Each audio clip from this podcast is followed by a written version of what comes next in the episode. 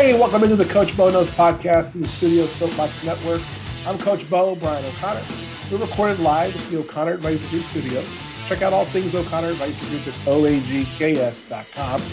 You can interact with the show on Twitter and Instagram at Coach Bo Knows Show.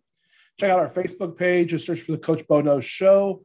And you can email us at coachbonowshow at gmail.com. Today is episode 34.5. And as always, in the 0.5 pod, I am joined by the legal counsel of the, Bo- the Coach Bo Knows podcast, the token girl. She has great legs, but even greater mind. My co-host Ellen Winginter. Ellen, how you doing today? Hey, hey, doing all right. How are you? Doing all right. Just trying to, uh, they say every day above ground's a good one. trying to stay busy and stay moving. So supposedly, yeah. so a, a, lot of like little stuff is going on in sports, and kind of what I want to do today is I just want to talk about like a few points. And I don't want to delve too deep into anything. We got the NFL draft next week, and we're gonna be announcing something on Monday's pod. I'll be doing a Monday's pod. We'll be doing. I'll do a mock draft, and then I'll make the official announcement. We're likely to point five next week to do something live during the draft on Facebook. Cool. Um, we'll try to get that all squared away. I'm working on Tyler Jones and I are working on something like that we'll see how that ends up going. If not, if we can't do it, we're going to figure out a uh, workaround. So, but it'll be fun. What I worry about is draft being Thursday night. We usually record Wednesday, pod come out Friday. I don't want to have a full night of the draft and what all happens on day one, you know, be old news. So, but there's a lot going on. You know, as we're recording this Wednesday evening, we've had two big sports pieces of news have come out today. One, yeah. Deebo Samuels has asked for a trade from the 49ers. And then just in the last couple of hours, Jay Wright has reportedly retired as the basketball coach at Villanova. Now, you're my basketball, college basketball expert, so we're going to hit that one first. All right. So this is wild to me just straight wild. One, he is probably the sexiest man in college basketball. He's 60. He looks 45, 50. The man dresses to the nines impeccably. And he has been the champion of two of the last six championship games. He is pinnacle right now, like it's wild.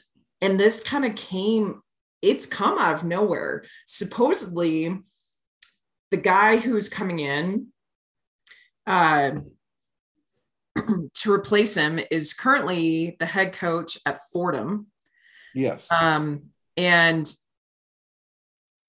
uh, you know, he was uh prior um, assistant for him, oh, for Jay Wright over the last like, I don't know, 11 years. Yeah, and Kyle, Kyle, Neptune is his name. Yes. And he is, and that's what I was struggling with. I was just like, his name year, is kind of 10 year assistant for Jay Wright at Villanova. Yeah. And is and currently he, the head coach at Fordham. And so supposedly he's going to come in I'm going to be really interested if that actually happens to see how that contract is set up because I have to anticipate that whatever Nova does, it's going to be short term for whomever comes in because they're going to be doing a bigger search, but they can't waste uh, the transfer portal time. And Neptune, having been in the system until the last year for the last six years or so, uh, he knows how Villanova runs. He knows how to recruit. He can hand, handle the transfer portal, which a lot of the older coaches have really started to struggle with because it's been a wild, wild west scenario. Yeah. Well, what we're seeing here, so a couple of things that I, I'm looking at the ESPN article on this real quick. Um, he, according to some sources that are close to him, he's saying that he's fully at peace. This is mm-hmm. not a he's retiring and wanting to take an NBA job. Uh, yep. Uh, he's been solicited for NBA jobs in the past to show no no um, no real uh, want to on that. It looks like at this point he's not doing this either. It looks like this is all. He says he's moving on. He's told sources he's moving on with the future of his life without coaching. Um, yeah, A little more about Neptune. He's his first year at Fordham. Yep. He's been the coach there for one year. He was 16 and 16, which was a 14 win improvement from the year before. That's pretty outstanding. Yeah. Um, and he was again a long time assistant coach for Jay Wright. I, I, think you're right in that they'll probably give this new coach a couple of years, maybe a three or four year deal. I it figured won't be three. some long 10. Yeah, it won't be some long 10 year deal. No. You tend to see coaches get no less than three, but three and four is pretty standard because it's the recruiting cycle of a player, freshman to senior. That's Yeah, and things are a little bit different now with the transfer portal that there you don't have the requirement to sit um, upon transferring for a year. So people are playing immediately and there's a bigger and different impact than a lot of these coaches are used to. Um, you know there are some old guard who are completely bitching about it which is I don't know, to me, a bit two faced given that coaches can go wherever they want to. Yeah. Well, I agree. So with and, and the article brings this up. I'm I'm looking at here. So with the recent retirement of Coach K, and now Jay Wright, we only have two coaches that have won multiple tournaments. And, Bill Self and Rick Pitino. and who was the last team to beat Villanova? Kansas. Kansas. Yeah. So, um, yeah, it has a couple of quotes in here from J- Jim Boeheim, Mike Brey, Mhm. talking about they're, you know, completely shocked by the news, this sort of thing. And And why in the hell is Boeheim still coaching? I don't know uh, because he wants, because he's probably got a kid or a grandkid he wants to. He's got two kids on the team currently. yeah, it's probably because of that. They're not going to fucking play anywhere else. They might as well play for their old man. I, I mean, I'm not a fan of Jim Boeheim at all. I know. I think Buddy is, I think he graduated this year, but he's got a younger son that's playing Yeah. too. How does Jim Boeheim have a son who's college age? I mean, the man's 409 years old. Um, multiple wives. Yeah, when Jesus said, when God said, "Let there be light," he had to ask Jim Boeheim to fucking switch. Uh, I mean, he has kids that are still in high school or younger. How old? I, now I gotta look this up because I know he's at least 65, 70 years old. Oh, no, he is, but his wife is 20, 25 years younger than he is. Jim Boeheim's 77 years old. Yeah, his second family came pretty late. I love. You know how you go to Google and you start Mhm. typing in something and it like autofills for you. Uh huh. You know what the first thing after Jim Boeheim is? What? His first suggestion is Jim Boeheim wife. She, her name is Julie, and let's see. Oh wait a minute. Wait, hang on a second. And I'm not sure if it's his second or third wife. It may be his third.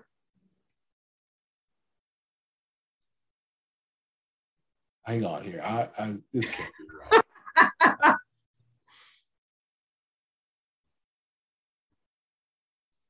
You're seeing the age differential. I mean, he's got some pretty young, young kids yet.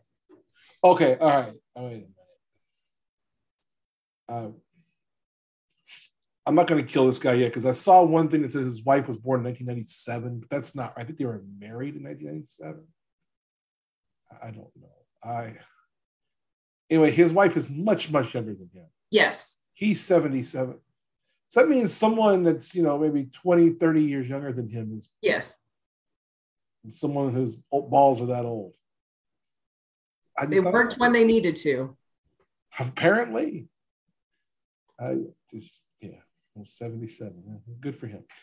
But anyway, let's get off of let's get off of Jim Boeheim and his old balls. Um, Do we need to tan them? I I mean, to, yeah, hey, Tucker Carlson's in the house. I'm like, fuck you, Tucker Carlson. Um, sorry, anytime he's mentioned, we must say that. Yeah. Um, we'll get on some more Republicans later on. But uh, yeah, it's sad to see Jay Wright. We were talking just a couple weeks ago, talking about how much we really both like Jay Wright. You called him like you- you said he's the sexiest man in college basketball. Yeah, absolutely. Like, and everything that I'm seeing from reporters and that kind of thing, um, he's always been very welcoming to people, had made efforts to create a public image that was actually true to him. Yeah, And he just seems like one of those upright dudes. And bless him for doing the Roy Williams farewell tour, which didn't exist. Yeah. You know, I don't I don't know if we could have handled uh Jay Wright farewell tour after Coach K's yeah nonsense this season. Well, you know, as good as Jay Wright has been, I don't know that he is. Don't get me wrong on this. He's every bit the coach those guys are, but I don't think he's as iconic. He's not, but he's extremely well respected. I would agree with that, and I think he's and I think he's every bit the coach those that any that Roy Williams and yeah. Coach Kr. Yeah, I, I don't want to sound like have, he doesn't have the tread on the tires, right? He's Yeah. only been coaching for 21 years as opposed to 40 plus. Yeah. so, but uh, yeah, that's so you know, hats off to Jay Wright. You get to Yeah. go out his own way. God bless you. You know, I, I you know, I we haven't heard the announcement from him. We're seeing this from sources, but pretty big deal here. Yeah, absolutely.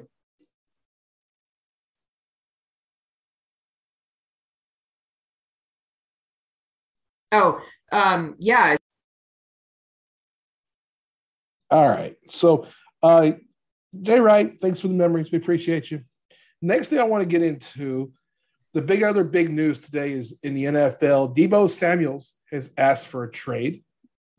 Um, this looks like it's uh, it looks like it's a a piece of this whole NFL wide receiver market and what all's Mhm. happened with Tyreek Hill and um, Davante Adams and the trades and the money and everything Right. else. And it's just to Deebo Samuels led his team in receiving yards. He's a guy who's in his last year of his contract. And I think he was worried about, you know, being someone who is maybe going to get the franchise tag next year. We've got a big uh, wide receiver class this year in the Yep. draft. This is probably the deepest wide receiver draft I've seen in a while.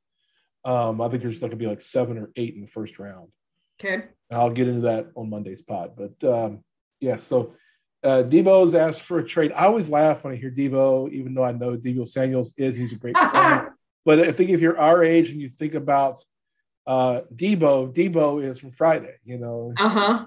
you know, shut up, before I knock you out. You know that kind Yes. of thing. Yeah. But uh, Deebo Samuels has requested a trade, and I did see here some odds have come up on who will Deebo Samuels be Samuel be playing for next season, week one. Um, oh, so the 49ers are still minus 250. It's uh the implied odds is 71% of the is the odds that the he stays a 49er. Um, I do think the 49ers are going to offer him some kind of a of a extension of some kind. They should be working on an extension. He's only got one year left under contract. So they But should is- be working on a contract. is Jimmy G going to be the quarterback for the Niners? No, uh, uh, Trey Lance will be the quarterback. Oh, that's right. That's right. Okay. Yeah. Okay. So uh, let me pull up Deebo here and get his contract details. He is in the last year of his contract. Um, he's in the same situation that DK Metcalf are. They're Okay. both 26. They were both second round picks. So neither of them have really been paid. Deebo Samuel's due $3.9 million this year. Um, and, you know, the thing about trading for him right now is not only will a team have to make the trade for him, but they're going to have to give him a contract extension. The same thing holding up a DK Metcalf uh, Yeah. trade. DK Metcalf's in the same spot. I mean, they have one year left. They're both 26. They're among the, the highest rated guys at their position. But the whole Tyreek Hill, Davante Adams, the cost of doing business has gone up at wide receiver. Sure. And these guys are saying, hey, we're proven. And they're going and right before the draft, ask for a trade is actually pretty genius because teams could make a trade using picks, using whatever, and help the 49ers and then get him a deal too. I also heard that part of the deal is he doesn't like the West Coast so much. He's from South Carolina. Mhm. He likes it back south. He likes the Mhm. south. He likes the east. He kind of wants to be closer to family. It just wasn't. Your Saints. Uh, no, okay. So the the odds as released right now, the the uh, they have four teams up here who are the four favorites. Mhm. Um, the next one is the New York Jets at plus four hundred, which applies the odds at twenty percent chance that he would go to the Jets. Um, I can see this because the Jets have a lot of draft capital, and they can easily make a deal. There's a team that can make a deal for players, and they've been looking for the one big playmaker. They've been looking for anything for years. Yeah, for years. And if they're going to make something happen, I think this year they're going to have to find a playmaker, whether that's making a trade. They were, they were rumored in the DK Metcalf stuff. Yep. Whether it's DK Metcalf or, or Deebo Samuel or drafting the top wide receiver in his class, they're going to get one of those guys. They're going to get a playmaker.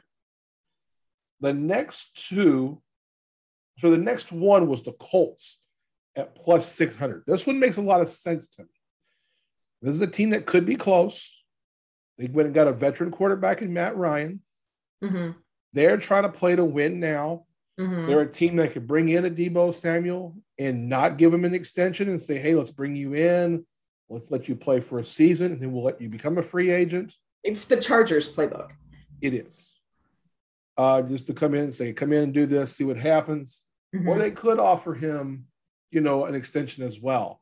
Uh, but they're, they're plus 600. And you hit the nail on the head for the next one. The next two are the same odds. My New Orleans Saints and the Mhm. Atlanta Falcons at plus 800. Okay. Now, I think both of them make sense. I think the Falcons make sense. Again, they need playmakers. They need young playmakers. They got a young playmaker tight end. Marcus Mariota is the quarterback. They're probably looking at a quarterback this season or next in the draft. Oh, for sure. And then the Saints make sense because after Michael Thomas, they have nothing at wide receiver. I mean, it's got to put a few guys. And so it makes a lot of sense. And then also, if there is an issue with um, Michael Thomas and his contract a year from now, Deebo would make a really good replacement for Michael Thomas. So I'm really curious to your point of asking this before the draft, Mhm. how that plays and who gets involved. Yeah. Well, think of it this way: there's a lot of teams, and, and look at the Jets, the Colts, the Falcons, the Saints. These are all teams that in this draft are going to look at drafting wide receivers. Now, But but what draft picks can they also add into the pot, right? Well, I mean, the- that would be the extra juice for all yes. this, right? Well, in the Saints' case, they have two first round picks, both in the teams. Mhm. The Jets, I have to look. Let me get the NFL draft up here. Because that would be to me like the extra, Yeah. you know, The Jets Then- have the fourth pick and the 10th pick. You would take the fourth pick straight up for Sam. yeah. I mean, You that's might a, take the 10th pick straight up for Sam, especially in this draft. Um, you could, the, the, the Saints, for instance, have uh, 16 and 19. The Falcons have eight. And that's the only one they have in the first round. okay. Uh, the Colts are the other ones mentioned here, and I think they only have the one pick in the first round. I'm just curious how what impact that will have. Actually, the Colts do not have a first round pick. Oh, okay. They would have to trade a one next year. I couldn't see that happening. So, but yeah, the impact is, is that it's gonna if, if there's going to be a trade, I think that a DK Metcalf or a Deebo Samuel trade are those kind of trades that will um, they can change how a draft goes because now a team could say, well, instead of taking a really top-notch receiver, just draft a Drake London or um, a Jameson um, um, Jameson Williams. I mean, there's a there's seven or eight guys in the first round. There's they're all or four that are unknown. better than everybody. What's that? They're all unknowns. Well, yes, in a way. I mean, like you've got I mean, yes, they are proven on a college scale, Yeah. but Deebo is proven on the NFL field. Yeah, the problem is that the, difference is, is that you get a player under contract for a much lower price. So, So, just as, an, go ahead. just as an aside, did you watch Game Theory Yes, for this week? yes, yes. So- we talked about going with the draft. We're going to talk about that. That whole like concept in and around the draft Yeah. Was really interesting and a different kind of way to to look at it because Yeah. I just hadn't considered it. And to Yeah. your point that you're about to make, that it's much cheaper for teams to go with the unproven rookie Yeah. from a financial standpoint. Yeah. Well, so I mean, to give you an idea, there's a couple of these guys that people think are kind of no miss. I mean, people like Garrett Wilson from Ohio State, um, um, Drake London from USC. I think he's going to be an every down, top notch receiver. Um, the guy that I think is the best wide receiver when he got hurt in the national championship game is Jameson Williams. Mm. He's going to slip down a little bit. He's who I want the Saints to draft, no matter what. Okay. But I don't think the Saints will draft him because they want somebody who can play from day one. He can be play till two thirds way into the season. Um, uh, Treylon Burks is another guy that people seem to like, who I like as well. Chris Olave from Ohio State. Ohio State's got two big ones.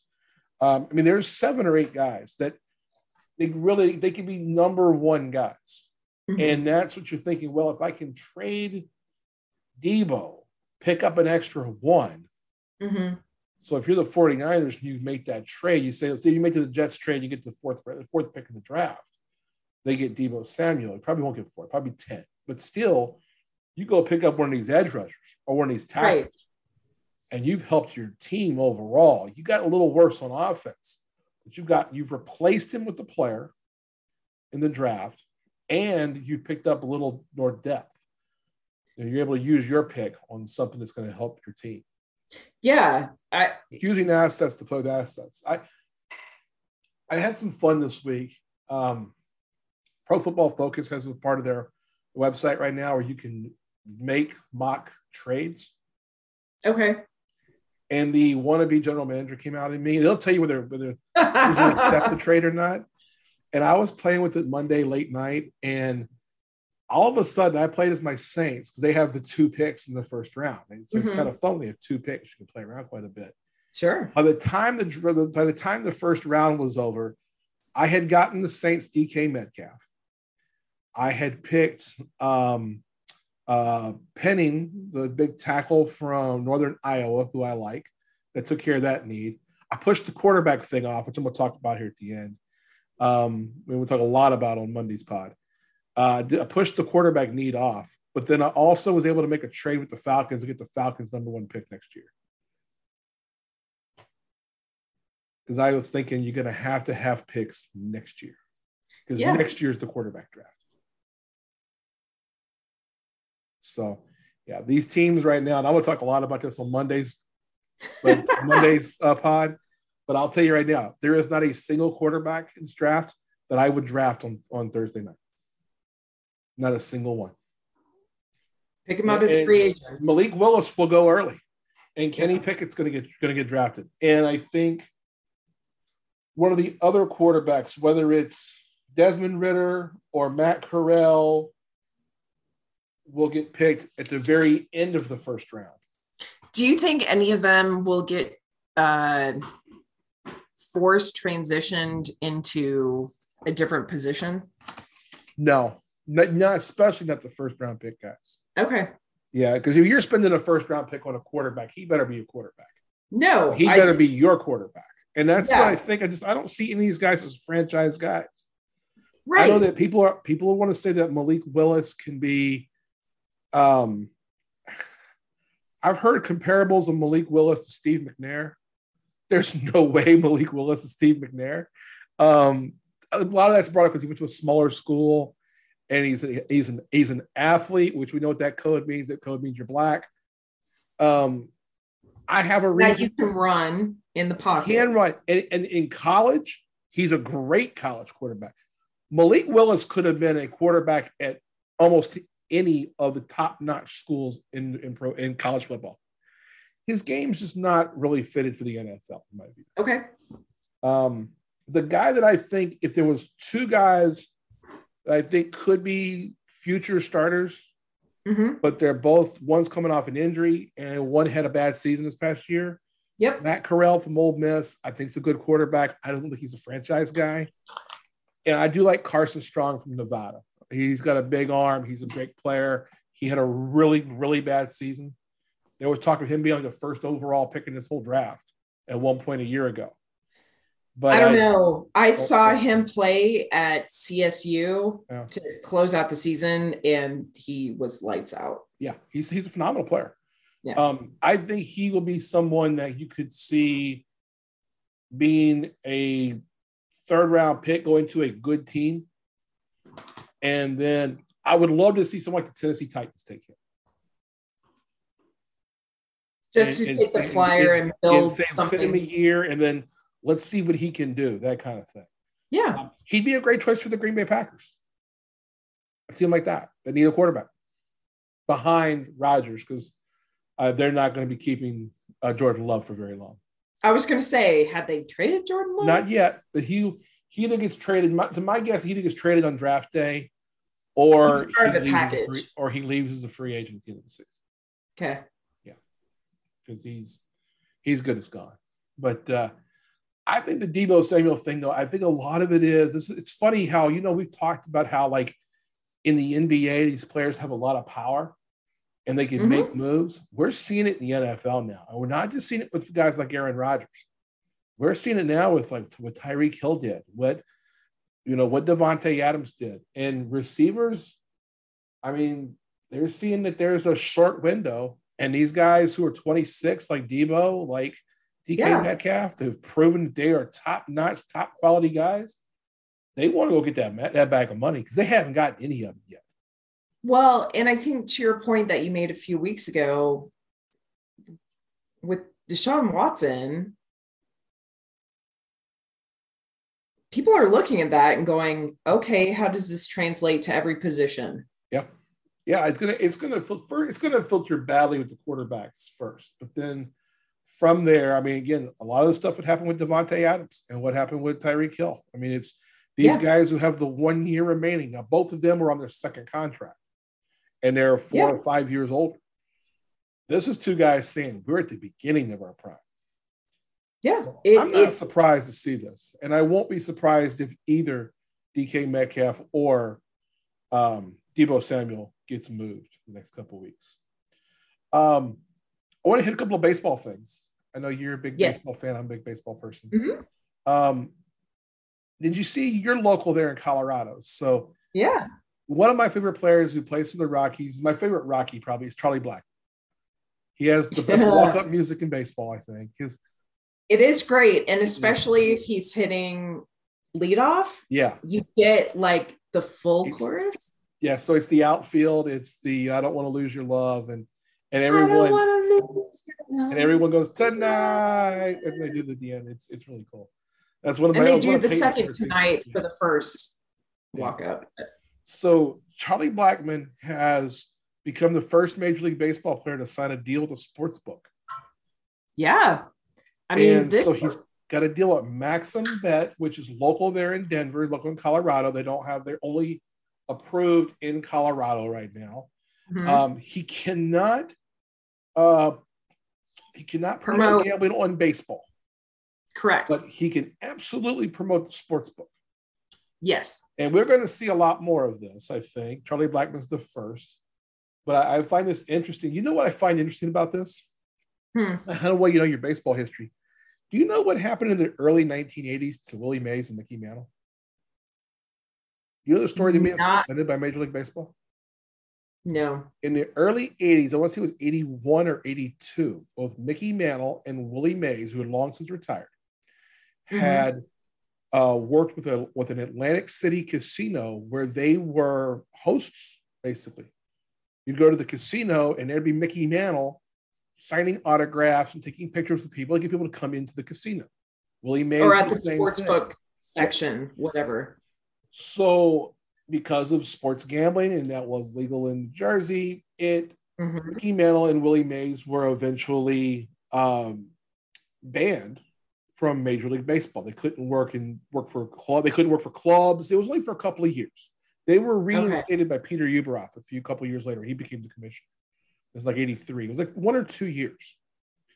Um, but it's funny how to see how we've changed from the 1980s to 2022, where and you got Pete Rose in the middle. You know what happened in the late 80s, early 90s. He's banned for life Right? now. And we're now saying, hey, you just can't talk about betting on baseball, but you can talk about betting on sports. And so that was the wild thing for me. Um, I was driving to go pick up Nicholas, my son, from the bus, and Colorado Public Radio was talking about this deal because it's, as you said, it's a local sports book. Charlie Blackmon is probably one of the most beloved Rockies players to have been on the roster. And the one note that they made was he can't discuss baseball. And all I could think while I was driving is, huh, so when is the Hall of Fame going to give up on Pete Rose's ban? Yeah. Because at this point, it doesn't make sense. Yeah. Now, keep in mind, the National Baseball Hall of Fame is not run by Major League Baseball at all. But correct, yeah, it's but, the writers. But, but it should, at this point, if Major League Baseball is cuddling up with the gambling companies, then it's about time for the Hall of Fame to say, "Okay, yes. let him in." I agree with you. That's that was one of my thoughts as well. Was the whole Pete Rose thing? It was this. It was that. It was like, wow, how far have we come in sports gaming? Yeah, and it's now wild. It's sports gaming is available in 30 states, not here in Kansas. Fucking people need to get that shit done, huh? Hey, come to Colorado. I, I might have to just move full time. Um, yeah, just it, but they don't have it here. Um, but yeah, although I mean, it is, I think it's set for final vote this week. Oh, here in Kansas? With the legislature oh. for sports wagering. So it is like in front of the legislature right now. I bet Republicans find some way to fuck that up. Oh, no, they want the tax revenue. Yeah, but they don't really. They, they, they, they find some way. Republicans fuck up everything. Just saying, it's a possibility. Let me rephrase that. Trumplicans fuck up everything. So, um, hey, uh, two more baseball things I want to talk about. Um, have you followed any of the Freddie Freeman, Ronald Acuna Jr. feud? So I saw the whole snippet where Acuna had made his statements about the haircuts and all this kind of stuff. And Freddie was like, I love the dude. This is just what we do. Yeah. So in an interview, Ronald Acuna, uh, through a translator, said that he was asked about what's like, how do you feel about Freddie Freeman being gone this season? You know, Freddie Freeman's a long time Atlanta Brave, first season with the Dodgers now. Mm-hmm. And Acuna basically said that he wasn't, um, how do you put it? He was okay with the idea of Freddie Freeman being gone, that they didn't really get along. Because he and was. What's that? Acuna was hazed. Yeah, he was basically hazed as a rookie. And a couple of the items when Freddie Freeman was asked about it later, Freddie Freeman said, Well, we don't allow people to wear their chains covering up the Atlanta, the logo. Yep. They want to, they want to tuck in their chains. And a couple of other things that haircut, like, facial haircuts, not wearing the hat backwards at times. Uh, Some of the bullshit that the Yankees like do and that kind of stuff too. Yeah. So it's really just this kind of old school versus new school mentality. Yeah. What it is is that baseball has unwritten rules. No. Which I'm I'm not a defender of the unwritten rules of baseball. I have longly thought that um, the unwritten rules of baseball are bullshit, and it's just old dudes being curmudgeony at that point. It's a gatekeeper thing. Yeah, and I think that now more than ever, baseball needs to get rid of the unwritten rules, and they now more than ever need to hold those who hold the unwritten rules accountable. Yes. Those people accountable. So and, and he, here's why I say that. Let me jump, yeah. let me get, jump ahead of you here. No, you're good. The most exciting players in baseball right now, guys like Ronald Acuna Jr., mm-hmm. guys like Juan Soto. Mm-hmm. These guys are exciting. Uh, Fernando Tatis. This is what's going to draw a new generation of fan to your fledgling league. Major yes. League Baseball's ratings have gone down every year. They suck. They, were, they have such bad deals right now for television in place that they had to basically give away TV packages to Apple TV and Peacock yep. because ESPN didn't want them anymore. Yeah. Fox didn't want them anymore. Yeah. And said, no, we'll just let you. And so baseball sold them for peanuts mm-hmm. to these streaming services. Um, but it's because they're not bringing in new fans there is this crop of young, great players. Juan Soto might be the best hitter in baseball now already. Super talents. Acuna is incredibly fun to watch. Tatis, like him or not, he's a lightning rod on the West Coast for some reason.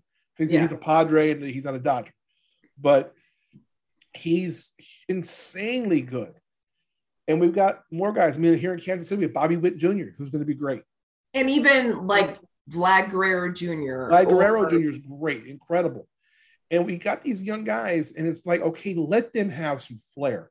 Let them have more hip hop music. Let that whole culture come into baseball. Let it come into baseball. Let it yes. spread its wings in baseball. Yes. Because now you can drive a lot more people to watch your product and a lot more people to buy tickets. And baseball needs that, and they don't need. Uh, there's no reason. One of the, the worst unwritten rule in baseball is if you style on a pitcher, if you hit a ball and you flip your bat, you're going to get beaten in the next at bat or get thrown inside. I look if you if if Rafael Devers from the Red Sox hits a ball 120 miles an hour out of the ballpark in Fenway Park, and it goes 450 feet, God damn it, he should watch the son of a bitch fly. And if Tatis wants to flip his bat, hey man, tip your hat to the pitcher because you just took my best pitch out. So this has been an ongoing discussion that I've had with several people at work over the last five, six, seven, eight, nine years. Bat flips are great. Mm-hmm. They have a home in Major League Baseball. This is why taunting is great in the NFL, that end zone celebrations are wonderful. And you don't want to constrict your fan base because you're stodgy old white dudes who think that something that people didn't think about 150 years ago wouldn't like is all of a sudden forbidden. um, let people, let the players be excited. Let mm-hmm. them show joy. Let them enjoy the things that they are doing well, whether it's a shutout inning, a shutout game, a great home run, a great yeah. catch. Like, yeah. why why do you need to have some sense of decorum when everyone else who's in the stands that you want their money are cheering wildly for. Yeah. Why can't those yeah. on the field who are actually doing it get just as excited? Yeah, and it goes just as much for the pitchers as well. Hey man, if yeah, Alito, who is or Walker Buehler from the Dodgers, these young guys. I mean, if Walker Buehler strikes somebody out and wants to do guns up, I'm fine with something like that. I've never seen him do that. I'm just using his example as a, as a young player. But if if that's the same as you know, you know, it's the same to me as if a guy styles on a home run. Let him let him do it, and there shouldn't be any recourse of, you know, oh, we're going to throw at you at the next at bat or this or no. that. Now, oh. the only thing I will agree to for the unwritten rule, rules, just because being Cubs fan, our poor catcher, Willson Contreras, has been the victim of a lot of throwouts. At some point, those tally up and you're just going to throw back. Yeah. That well, I can kind of see, but beyond that, with this, I, I mean, that's why I hated some of the bullshit rules that the NFL put in place around celebrations because people find joy in sports. So why can't the players? Yeah. Yeah, I think that's really well put. I think if you look at stuff, it's just um it, it's just crazy. We people will say, and it's usually the old curmudgeonly white people who will yeah. say, well, we need a this isn't how we play baseball. It isn't how we play baseball now. And if you want baseball to be around for your kids and your grandkids and everybody else, this is how it's played. I mean, and I'm all for it. I'm for every time someone hits a 400 foot, 100, 450 foot home run, flip the bat. I'm all for if you strike somebody out, point them and put them, go grab some bench or whatever. I'm for if you're a catcher and you throw a runner out at second trying to steal. I'm all for you making a gesture. Yeah, let's do a fist I pump, want to see more. And and if you want to throw at my people, we're going to throw back. This is I want not to see fighting. I want to see. I want in the NFL. Yeah. I want to see in the NFL. We can have a guy get a first down and signal first down. We can say, um, well, Tyreek Hill can get away with waving goodbye to somebody, but certain others can't. You know, it's that's why there should be no taunting rules. A taunting foul or a taunting penalty in football or anything like this in baseball shouldn't have any repercussions. If your repercussions, you're going to throw at somebody, that's fine. You, if you want to, throw back at me, but we're going to throw back at you as well. my only caveat in baseball is that it has to be shoulders and below.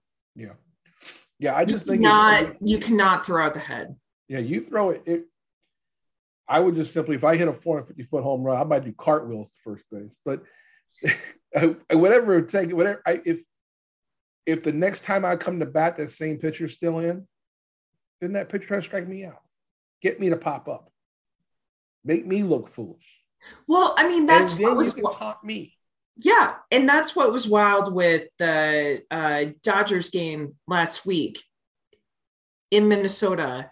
That Minnesota then just took after Kershaw was already out of the game. One, two, three home runs back to back to back. Yeah, I mean, the shit happens, but let people fucking enjoy the sport that fortunately they're being paid to play just as much as the fans are enjoying it.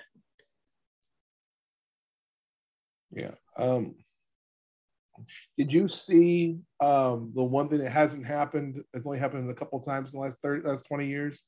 Did you see Corey Seager get walked with the with the bases loaded last week? Intentionally walked. I saw a mention of it on Twitter, and that was about it. And I just kind of passed by it because it was Dodgers, and I was just kind of what? Huh? Friday night, um, Angels manager Joe Maddon intentionally walked Rangers shortstop Corey Seager with the bases loaded. Oh, It was only the third time since 1950 it's happened. Um, and thanks for the correction on that because I forgot that Sager got Seager's a Ranger. You get, The they- and the Raiders suck. They're like two and eleven. Um, the next guy uh, comes up with the bases loaded in the fourth. Uh, he walks Seager. The next guy pops out to the warning track and into the end. Get out of the big inning. Yeah.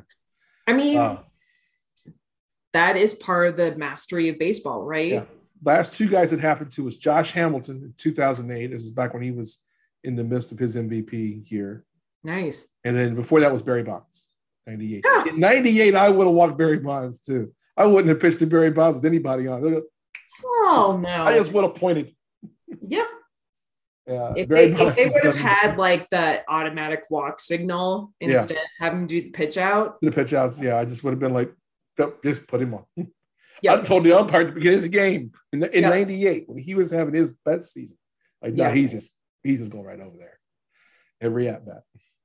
I saw Barry Bonds take Greg Maddux out of the, in, in a home run in Atlanta one time in person.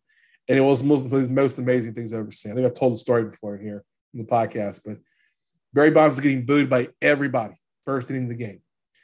Comes up, he gets a base hit first inning the third or fourth, to get his second at bat. It's Greg Maddux pitching It's a one nothing game. The Braves with the lead. Mhm. Bonds comes up, nobody on, one out, I think, and he hits a solo home run off. Maddux. And, and to do anything off of Greg Maddux is pretty incredible. But I mean, it was it was a no doubter. As soon as he swung it back, you're like, oh fuck. By the time he circled the bases and hit home plate, everybody in the crowd was cheering for Barry Bonds because they knew what they saw. They knew they'd seen this incredible player Yeah. incredible thing. I still feel sad that the Cubs traded Maddux Greg Maddux, yeah. after his Cy Young season with the Cubs. Yeah. He won the Cy Young the very next year for the Braves. Yeah. I, I want to stop real quick in the middle here. I want to talk about our newest sponsor. I heard you got some good treats. Oh man, so Gold Belly is our newest sponsor, and I got to tell you, I love this. This is a great service. This is pretty cool stuff. Mhm. Restaurants around the country, you you know, when we travel, you travel, I travel, and we go places. You always try something new, and you try, and you go, you get home, you go, man, I wish I could have that again. And this is a way to do it. So, you know, I'm from New Orleans, and my favorite restaurant in the entire world is the Commander's Palace. I had some Commander's Palace gumbo this past weekend. How was it? It was great. It was phenomenal. it was excellent. I'm so glad I bought it. It was great. Uh, right now on Goldbelly, they have a they have a whole section just for Mother's Day. Oh, yes. So I'm gonna give you a couple. I'm gonna give you a couple of these ideas. So first off, I will recommend the Commander's Palace. Look, Commander's Palace is not cheap, but it's so worth it. And here's what they're doing. They're doing is a Mother's Day special. Uh, Commander's Palace for a Mother's Day special is doing a three course shrimp and grits dinner for two, where you get let me get this right here. I'll make sure we get everything. It includes garlic bread, your choice of turtle soup or seafood gumbo. You can't go wrong with either of them. I'm a gumbo guy myself. Wild shrimp and cognac with Creole cream cheese grits, and you get a whole pecan pie. So in our show notes, you'll uh-huh. see the link to Gold Belly, and you can get $25 off your first order of $50, $50 or more. Um, another one of the great Mother's Day ideas is one of the New York bagel companies on here. I got to pull it up. Here it is. Baz Bagels, New York City, has tie dye bagels. Oh, fun. Yes. And you can get it, you get the different cream cheeses. You can get it with salmon, however you want to do it. Just if you want to do a brunch for Mother's Day, maybe your mom likes bagel. Maybe she's from New York, maybe something like that. There's or maybe she just of, likes bagels. Yes. All sorts of cool ideas. And right now they've got a lot of specials just for Mother's Day. So check that oh, out. hell. Sorry. You're all good. Uh, lots of different cool stuff. Check out Goldbelly. Check out our link in the show notes, and uh, you'll get $25 off your first order of $50 or more at Goldbelly. Thanks, Stan, for sponsoring the podcast today. So, hey, well, we're finishing this up here. We uh, we just saw the final. The Boston Celtics have now taken a 2 0 lead over the Brooklyn Nets. I couldn't be happier about this, E. Well, what's wild to me is that Brooklyn had run out to a really solid lead going into the fourth quarter of this game. And I I felt really bad. Your excellent ad read was tremendous. And I reacted seeing that all of a sudden Celtics were up by seven to close out the game. And yeah, folks, yeah. that's how good Goldbelly is. It made her go, damn. it was wild. Uh, you know, it's it's been really frustrating watching the Nuggets the last couple of games, and the Nuggets are playing tomorrow and uh, Sunday, and I anticipate that they will be swept. And I don't know who's getting the MVP. I think that'll be announced tomorrow or Friday. I don't know. Uh, they, they, do it weirdly. They usually do it during the first. The way the NBA does is that first uh, level, the first um, round of playoffs. They usually announce the regular season MVP. Right. Um, so I, I mean, I think it's down to. I mean, I, I think it's the Embiid or it's. I mean, Jokic or Jokic. I mean, but I would think they'd have to get it out quickly if it's going to be Jokic because you want to give it to him usually at his game. So, but so they have home games here on Thursday and Saturday, or okay. no, Thursday and Sunday. Mm. And so last year we were at his MVP thing, and it was the weekend game. Mm. So I don't know. It's all weird. I I just I was surprised to be surprised by that outcome with Brooklyn because they've had so much hype coming into the playoffs and the Celtics really have kind of been written off. Yeah. I was on Tyler's podcast, Tyler Jones's podcast, the Jones Report. I did the whole show with him last weekend, and mm-hmm. and we talked a lot about the NBA. And I, I mentioned how I love the NBA playoffs. It's the best of the best. It's the best players. It's good basketball, mm-hmm. and it, it's and so I watched Tuesday night. I watched the Heat Hawks game. Mm-hmm. I was really wanting to see Trae Young pull off something, especially they can get past the Heat. The Heat are so good. The Heat are the one team that the coach makes a difference in the team. Yeah, Spoelstra is the only time where the coach makes a difference It's that team is not the most talented team. They're the best team in the East record wise because Spoelstra keeps them winning.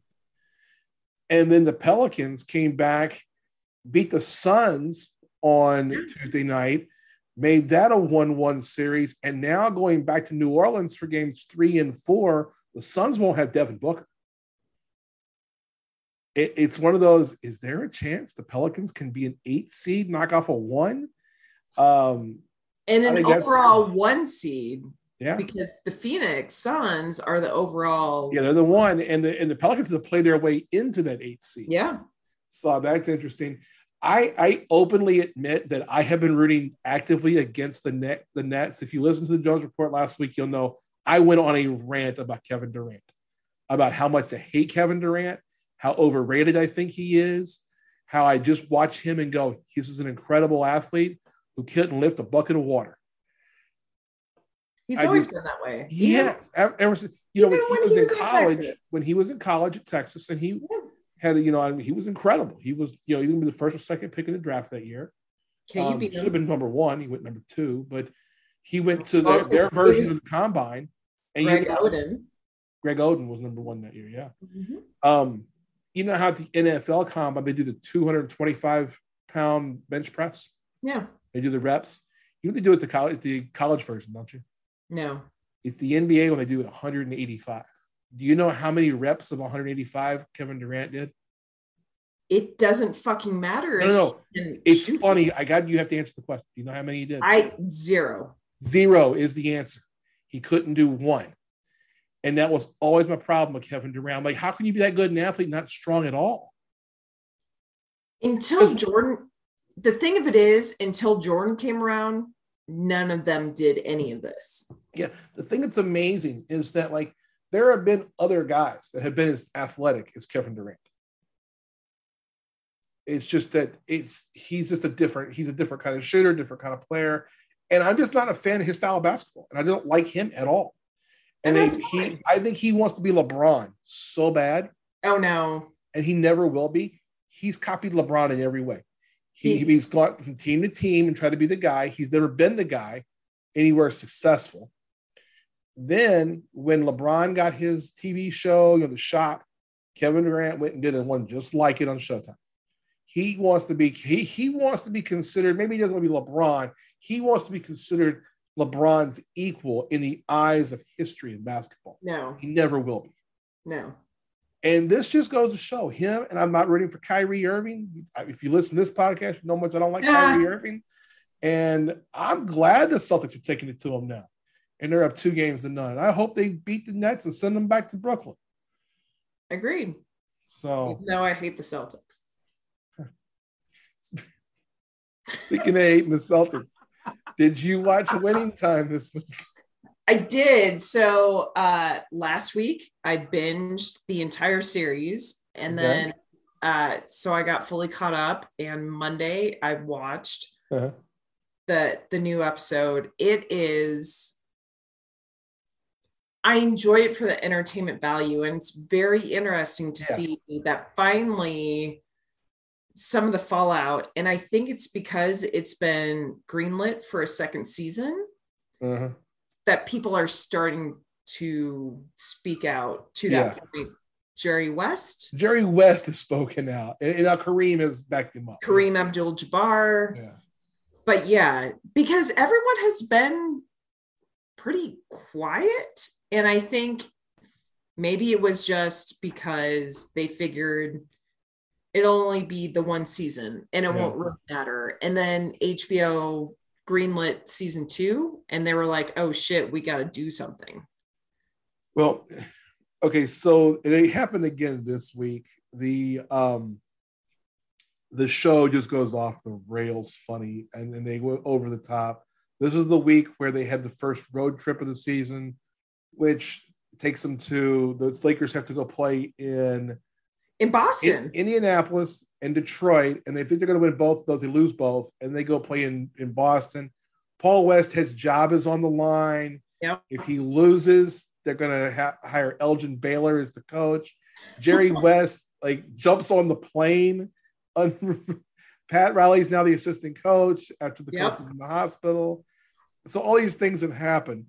They make Jerry West look like just a crazy man. I And mean, that they is have the entire. The entire season, he's Yeah. the, like a rageaholic and an alcoholic and just a horrible human being, which we know Jerry West is. He's the logo. He is the one of the most respected people in the entire league as a player, as a coach, as a general manager, as an executive. Yeah. Dude is he's bulletproof. Yes. Jerry West has gotten his attorneys involved now, and he's asked for an apology from these people, Yep. and uh, he's threatened legal action against the folks from uh, HBO and Winning Time. Adam McKay. Yeah, I, I think I, I think what Adam McKay has done here is hilarious, though. And I- but I think they should put a big ass. They they they, they say it's dra- dramatized and it's comic relief, it, but they need to do it in a bigger way. They need to come out and say this shit is kind of real, but not really real. And so the thing that I've noticed, the first episode, they had that disclaimer at the front end of the Yeah. episode. Yes. Now they've moved it to the end The end. of the episode. Yeah.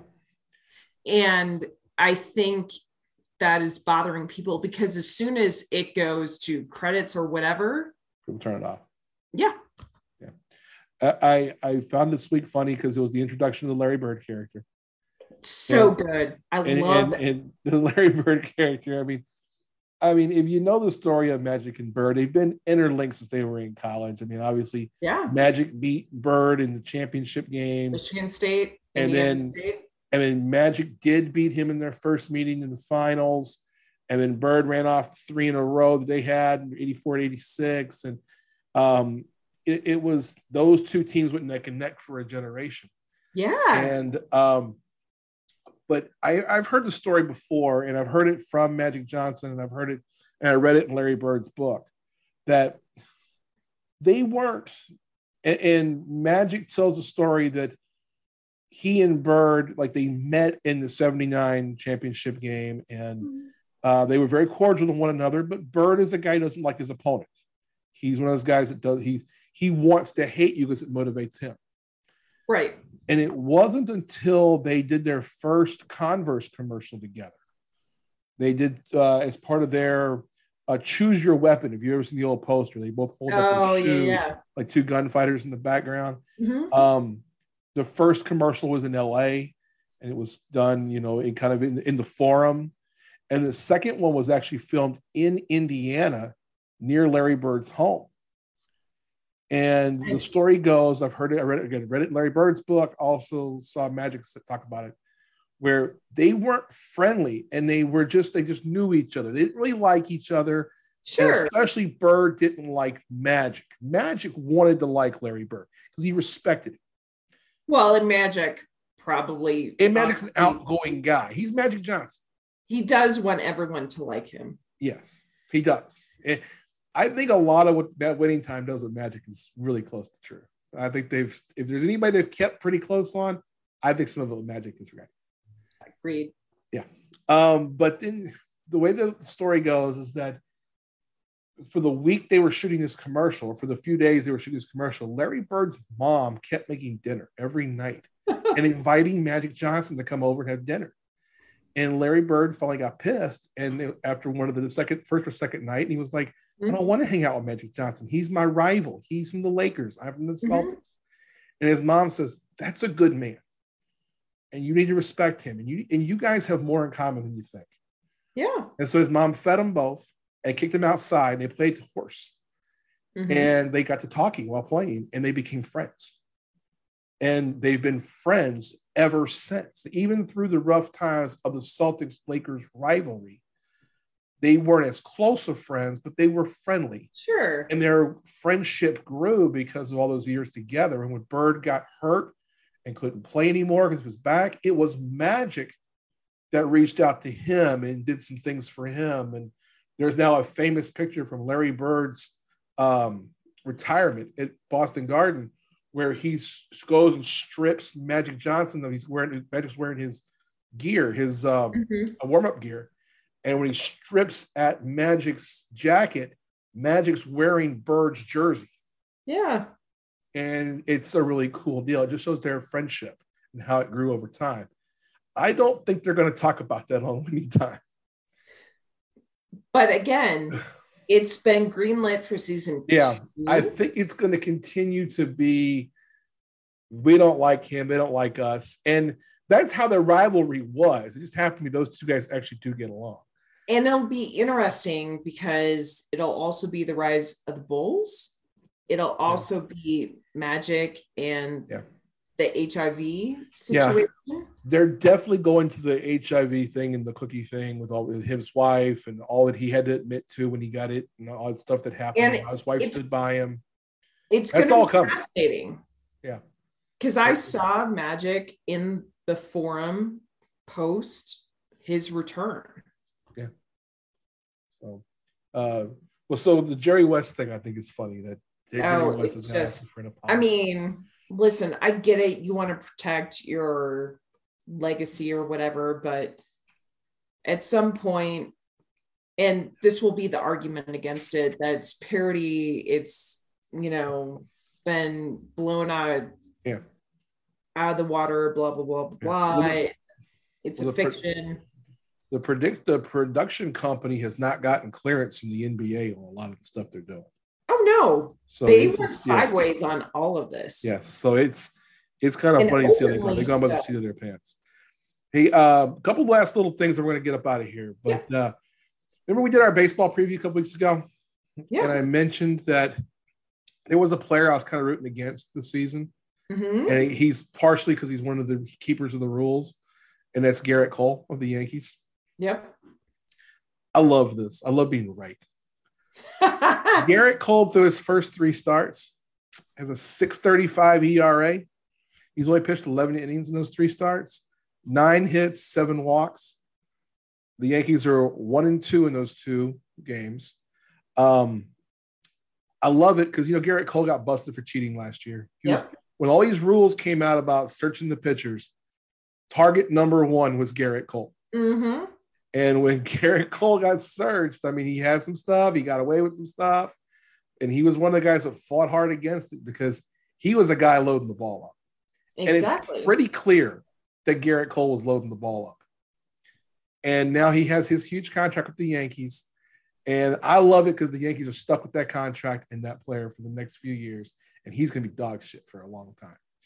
So, Gerrit Cole, I hope you don't get it together. I hope you get busted trying to load the ball up because you're going to have to go to anything you can at this point. And fuck you to the Yankees because, well, they're the Yankees. Fuck them. Fuck you to the Yankees. Yeah, we, we hate the Yankees right here. The Yankees, yeah, they're number they're number one or one A on our list of teams we don't like here to Coach Bo Knows podcast. Correct. So anytime something bad happens to a Yankee or the Yankees, that's wonderful to me. Last thing, we don't do a lot of politics, but we're gonna do a little bit today. Um, I, as you guys know, if you listen to this, I'm someone who, I guess you can call me a Democrat, but I lean more left than right. I do agree with a lot of principles of Republicans, uh, some of the stuff they believe in. Uh, I'm fiscally a little more conservative, but what I will say is, I do think there's a meet in the middle area. And we got crazy people on both sides of this thing. But I had a, I loved on Twitter seeing one of the favorite people of the Trumplicans. I'll just call, and I don't want to be, and I'm not going to say it's about Republicans because Republicans can be good people too. But Trumplicans are people that I have issues with. yes. And one of the apologists for the Trumplicans is good old Bill O'Reilly. Who, just as a reminder, was trumpeted out of Fox for sexual harassment, among many other Yeah. various things. He mean, is he's- not a good person. No, no, he's such an asshole. He got fired at Fox News for harassment.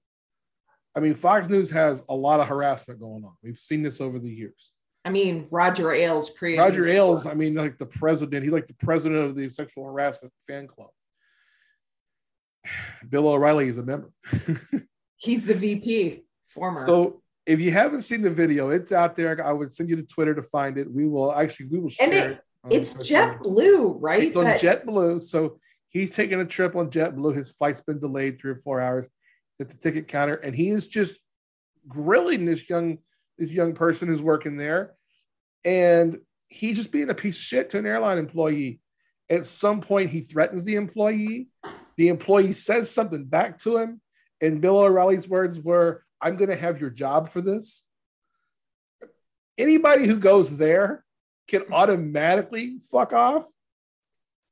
Um, but I just love it in his case even more. So Bill O'Reilly gets the fuck you from us. We will we will actually retweet that video on the Coach Bo Knows uh, Twitter. Just jump out there and see it. And uh, the other one I'm going to also retweet just so we can get it out there as well is I'm not a fan of this guy, but mm-hmm. Piers Morgan, yeah, good old Brit Piers Morgan, he's trying to get back into some kind of relevance over in the UK and thought that maybe if he did an interview with his old friend Donald Trump, Yo. that that would help him. Well, it looks like frumpy ass himself, Donald Trump, the head Cheeto, threw a tantrum and walked off the interview. I've seen the 30 second clip so far. It's on Twitter. Uh, that interview comes out in the next few days. And it was Trump getting upset when pushed on the lie of the big steal. Yes, that the 2020 election was stolen yes. when it was in fact not. Yeah.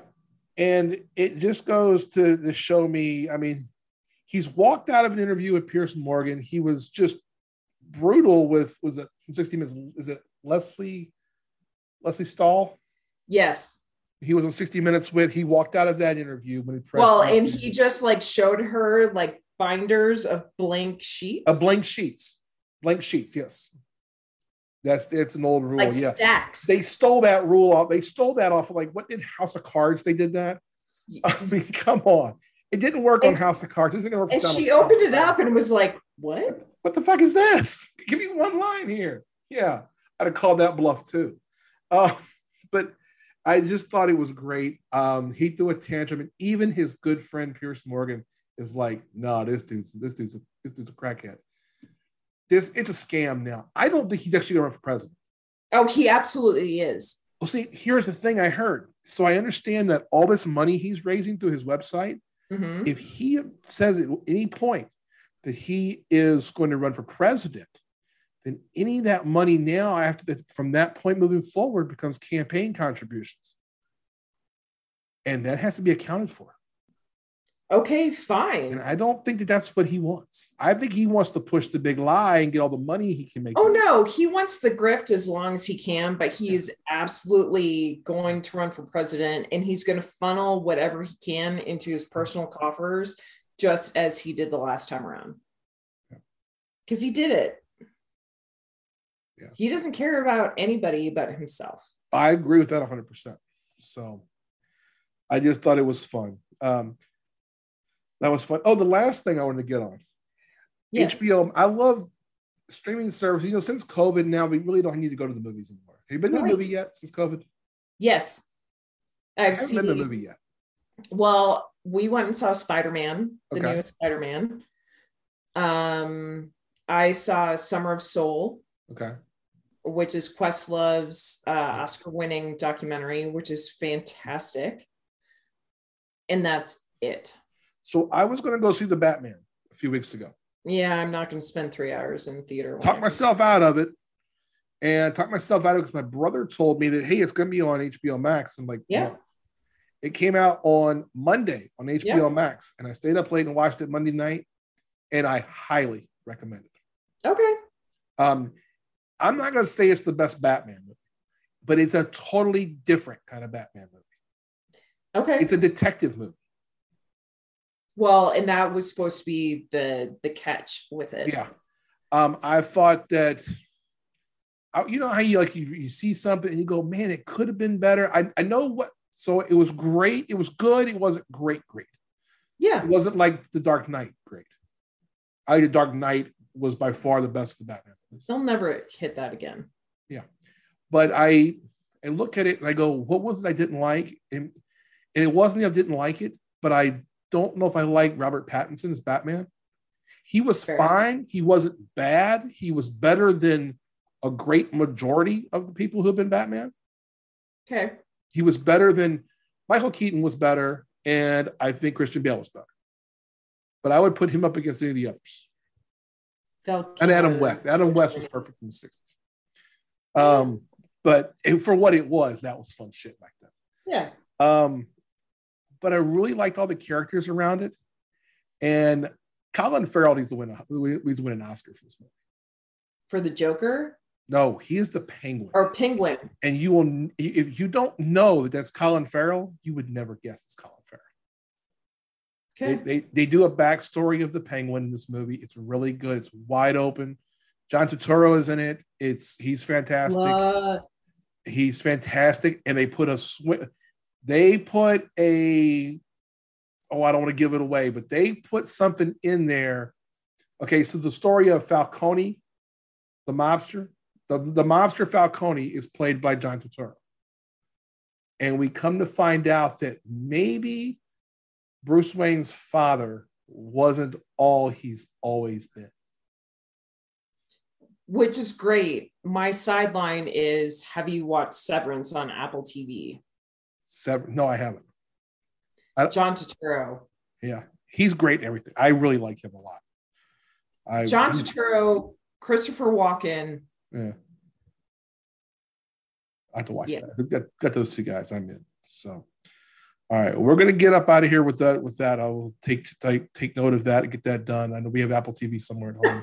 That's one of those Gen Pace four I never really get to use, but we will get that going. Um, I will. uh Ellen, thanks for coming in. I appreciate you coming in and doing this with me every week and doing this on the point five. Uh, I'll let you know. We're going to let everybody know on Monday how it's going to work. But I'm thinking that next week, what we're going to do is either a live version of the point five or something right after the draft. So I will. I know that it's Thursday nights to accommodate your schedule, so we're going to work that out and make sure that we can figure something out. So it'll be fun. If it's not live, then I think Tyler Jones is going to jump in with me. He are going to figure that out. So uh, Monday's pod will be a um, NFL draft preview. I hope if you haven't listened yet, go back to Monday's podcast. I had Micah Brown on. Uh, he talked So about good. WWE Evil, and we really had a good time with that. I think it's one of our best interviews. I hope you guys will enjoy that. If you haven't listened to it, go back and do it. You were saying something, I cut you off. No, I was just saying it was so good. I was listening Yeah. to it yesterday and it, it was super enjoyable and he's super knowledgeable and entertaining. And it's exciting to see what he's going to do next. Yeah, his he'll he'll have his new KU series is going to be out in a couple of weeks on all the KU channels from YouTube, uh, KU football, KU athletics. They're doing a big football thing with with closely pulled. It'll be really really good. If I know Micah, I know it's going to be really really great. Um, Mhm. I love the story. If you haven't heard it yet, listen to it just for this story alone. The mobster in Bangkok story. Yes. Maybe the best story told. this so podcast. good. It may be the best story ever told in this podcast. In the sauna? Yeah. in the sauna man. with the mobster from Bangkok is how he got one of his jobs. It's absolutely, absolutely incredible. So I want to send a shout out to my boy Raymond Brown, Ray B, who's been on the pod before. He's who got me with Micah. And we've been trying for like three or four months to get this done. Mike has been so busy with WWE Evil. And if you're a wrestling fan and you haven't seen it yet, WWE Evil is really good. It's um, eight episodes. They're about, if you watch it on Peacock, it's about 45 minutes each. Uh, they do one subject for each of them. Uh, they've everything from Hulk Hogan to Ric Flair, uh, The Miz, Sasha Mhm. Banks, uh, Roman Reigns. They're really, really, they're all really good. They're all tight. They've got great stories.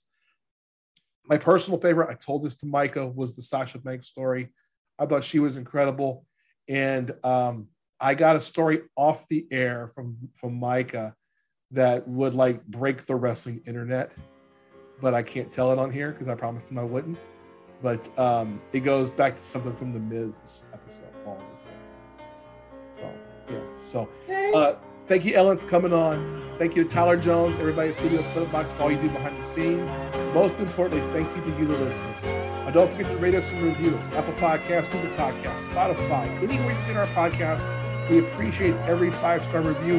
Don't forget to check out our great new sponsor, Gold Belly. Check the show notes. Get $25 off your order, $50 or more at Gold Belly.